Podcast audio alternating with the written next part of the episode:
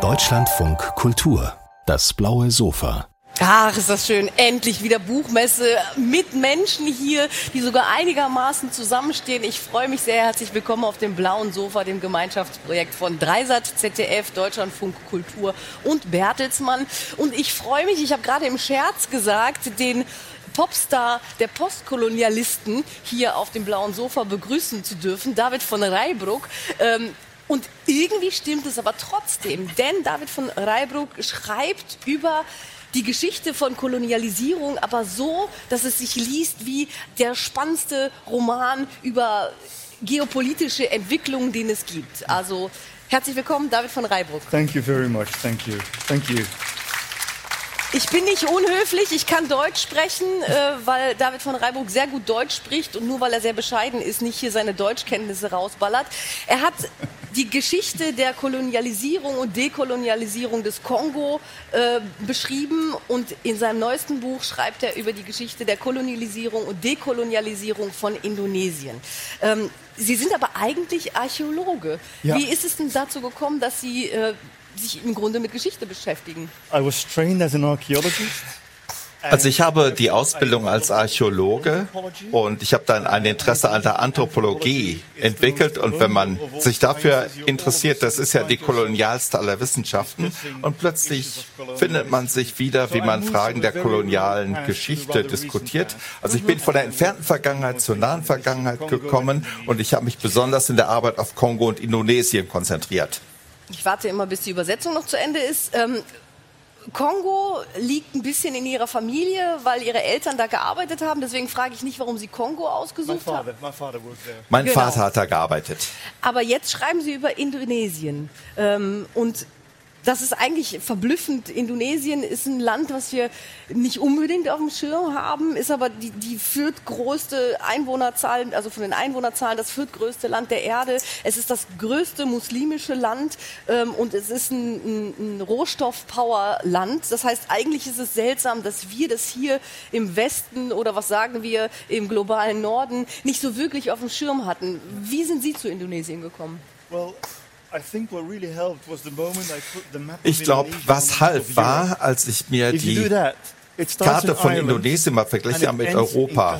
Nicht? Das fängt ja als Insel an. Es fängt an bei Irland, geht bis Kasachstan, wenn man das übereinander legt. Ein immens großes Land, was die Geografie angeht. Nach China, Indien und Amerika ist das das größte Land auf der Erde und hat die größte muslimische Bevölkerung. Und es ist wie ein schlafender Gigant heute. Es sei denn, es gibt mal ein Fußballspiel da, man hört sonst nichts darüber, aber wenn man ein Fußballspiel da ist, Leute sterben oder Tsunami oder Terroranschlag oder Dokumenta? Ja, das ist eine deutsche Frage. Aber abgesehen davon ist unsere Geschichte, ja, die berührt gar nicht so die indonesische Geschichte. Das ist komisch, denn die Geschichte Indonesiens ist ja global gesehen so wichtig. Das war ja das Land, das praktisch die ganze Entkolonialisierung in Gang gesetzt hat. Darüber sprechen wir gleich noch. Erstmal würde ich gerne wissen, ähm, was sind denn die typischen oder untypischen äh, Sachverhalte von Kolonialgeschichte, die sich an Indonesien feststellen lassen?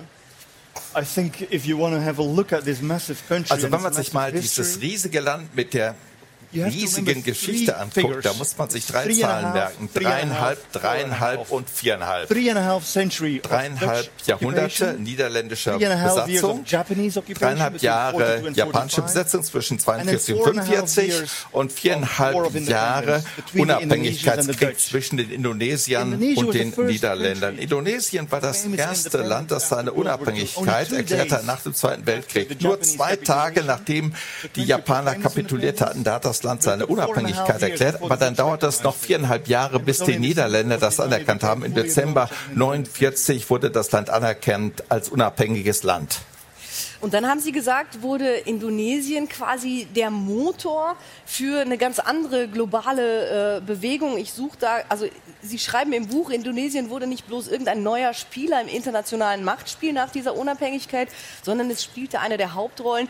Innerhalb der kurzen, äh, kurzer Zeit beeinflusste es Dekolonisationsprozesse im Rest der Welt und die Geopolitik des Kalten Krieges. Und zwar durch die Konferenz von Bandung 1955. Warum war das so ein wichtiges Ereignis? Was ist da passiert? Also im April 1955 gab es ja die Bandung-Konferenz, die erste weltweite Konferenz ohne den Westen. Mehr als die Hälfte der Weltbevölkerung war da repräsentiert. Warum? Das war Sukarnos Idee. Er war derjenige, der die indonesische Unabhängigkeit geschaffen hatte. Zehn Jahre später, vor zehn, zehn Jahre früher, 45, wurde die Unabhängigkeit erklärt. Das war ein bisschen Glück, denn in den Philippinen und in Indien passierten auch Dinge. Aber zehn Jahre später sagte Sukarno, okay, wir haben diesen Prozess durchlaufen. Warum sollen nicht andere von unserer Erfahrung was lernen? Warum sollen wir nicht andere Länder zusammenbringen, die gerade frisch unabhängig sind oder Kolonien, die unabhängig werden wollen? Da kamen also Leute aus arabischen Ländern oder Kolonien, viele afrikanische Länder kamen und die suchten nach Antworten darauf, wie macht ihr das mit der Unabhängigkeit? Wie entkolonialisiert man sich richtig? Also die Bandung-Konferenz war wirklich Sukarnos Idee. Lasst uns ehrgeiziger sein, sehen wir zu, dass andere Inspirationen aus unserer Erfahrung ziehen. Und wir haben ja Tausende verloren. 200.000 Menschen wurden während des Unabhängigkeitskriegs Indonesien getötet. Wie kann man das verhindern? Wie können andere davon lernen? Das war ein unglaublicher Moment der globalen Fraternisierung, der globalen Freiheit und Gleichheit. 17 asiatische, 8 arabische und 4 Staaten aus Subsahara-Afrika waren Teilnehmer. Und die haben, also es gab natürlich keine rechtlich bindenden Ergebnisse, aber es gab dieses Schlusskommuniqué. Was war, also war, war, welcher Geist wurde da festgeschrieben? The, the spirit of Bandung was one of der Geist von Bandung, uh, der bestand in der Anerkennung der nationalen Unabhängigkeit, das Ende des Kolonialismus und der Wille, zusammenzuarbeiten, politisch, diplomatisch, wirtschaftlich und auch kulturell. Ich habe für mein Buch viele Menschen interviewt, aber unter anderem eine alte Dame, die lebt noch in Amsterdam, die ist 95, Indonesierin. Und nach der Bandung-Konferenz konnte sie reisen und zwar mit einem chinesischen indischen Journalisten konnten sie reisen, um neun afrikanische Länder zu besuchen. Die Bandung-Konferenz nennt man ja die Afroasiatische Konferenz, eine Zusammenarbeit zwischen den zwei großen kolonialen Blöcken. Und als junge, intelligente indonesische Frau konnte sie durch Afrika reisen, um Journalisten, Staatschefs zu treffen. Das war völlig faszinierend für sie. Und die Botschaft war, wir helfen uns gegenseitig. Das ist unsere Zeit, das 20. Jahrhundert. Wir werden unabhängig werden. Lasst uns uns gegenseitig in unserem Kampf um die Freiheit unterstützen.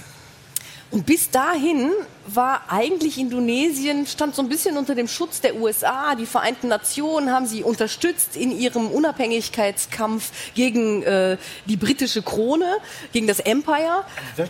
Und, und, und natürlich Niederländer. die Niederländer. Ähm, aber dann ähm, wendete sich nach Bandung so ein bisschen das Blatt. Ne? Was, was haben die Amerikaner dann gemacht mit dem ba Geist von Bandung? Was ist von ihm übrig geblieben? Die Amerikaner waren schon komisch in ihrer Außenpolitik. Sie waren die großen Förderer Ende der 40er Jahre für die Unabhängigkeitsbewegungen und die haben den europäischen Staaten gesagt, lasst, entlasst eure Kolonien in die Freiheit.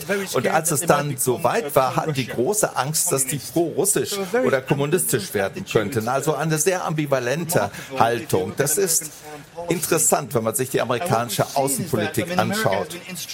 Amerika hat auf der einen Seite die indonesische Unabhängigkeit gefördert und nach ein paar Jahren sagten sie, oh, Sukarno, früher war ein Freund, aber der ist ein bisschen links und äh, der befördert den Kommunismus in seinem Land. Also da war diese Ambivalenz. Die Amerikaner haben den Geist von Bandung Ende der 50er und in der Mitte der 60er Jahre getötet.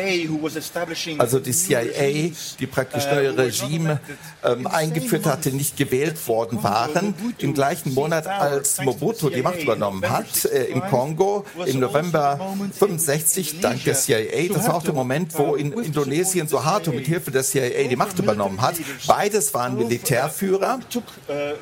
Beide haben demokratisch gewählte Führer ähm, herausgeworfen und bis zum Ende des äh, Berlin, der Berliner Mauer waren die an der Macht. Und die CIA sagte, oder die Amerikaner sagen, Mobutu ist ein Bastard, Standard, aber es ist ein äh, Bastard. US-Politik eigentlich global, überall, wo sie Marionettenregime installiert haben.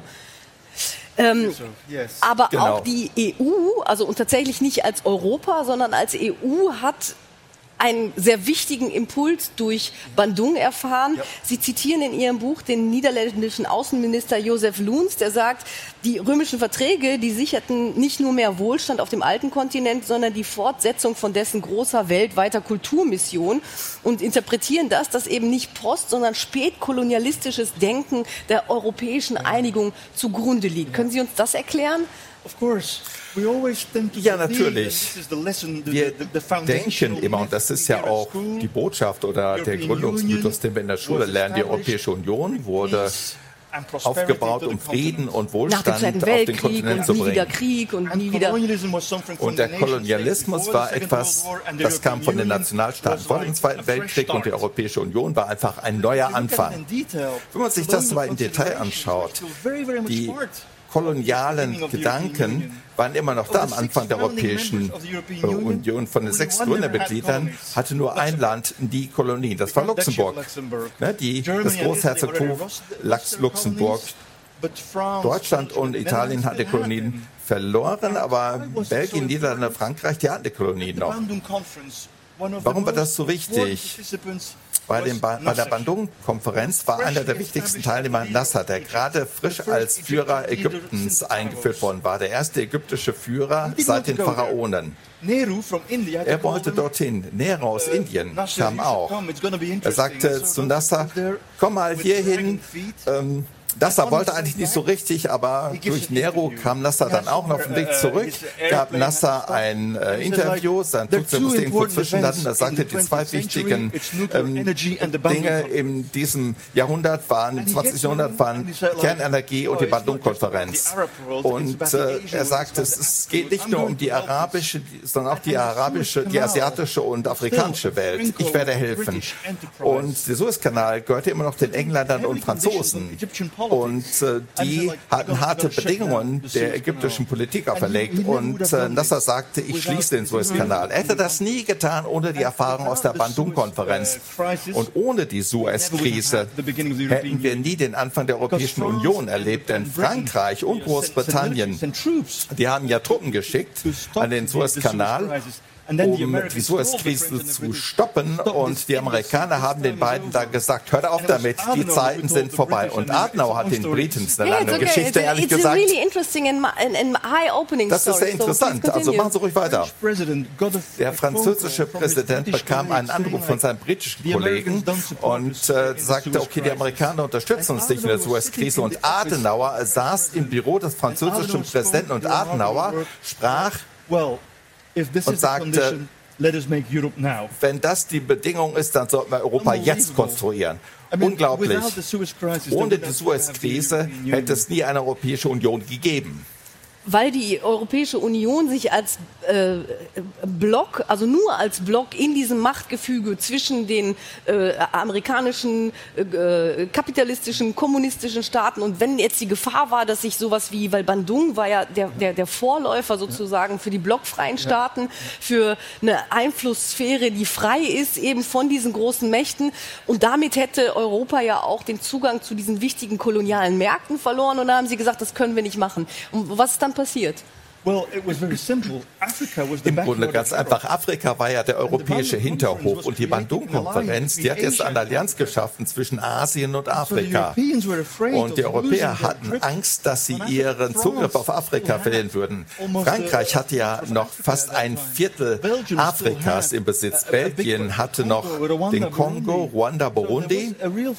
Und es gab eine Angst, dass man die Einflusssphäre verlieren würde durch diese asiatische Allianz, die anti-westlich, antikolonial, anti-imperial war.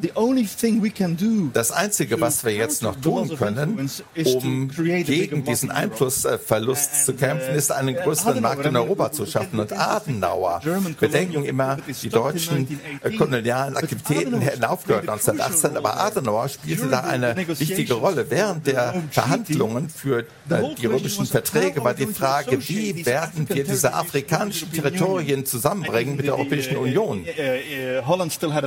Und Holland hat ja noch ein Stück äh, Neuguinea. Und es gab überall Territorien in Übersee.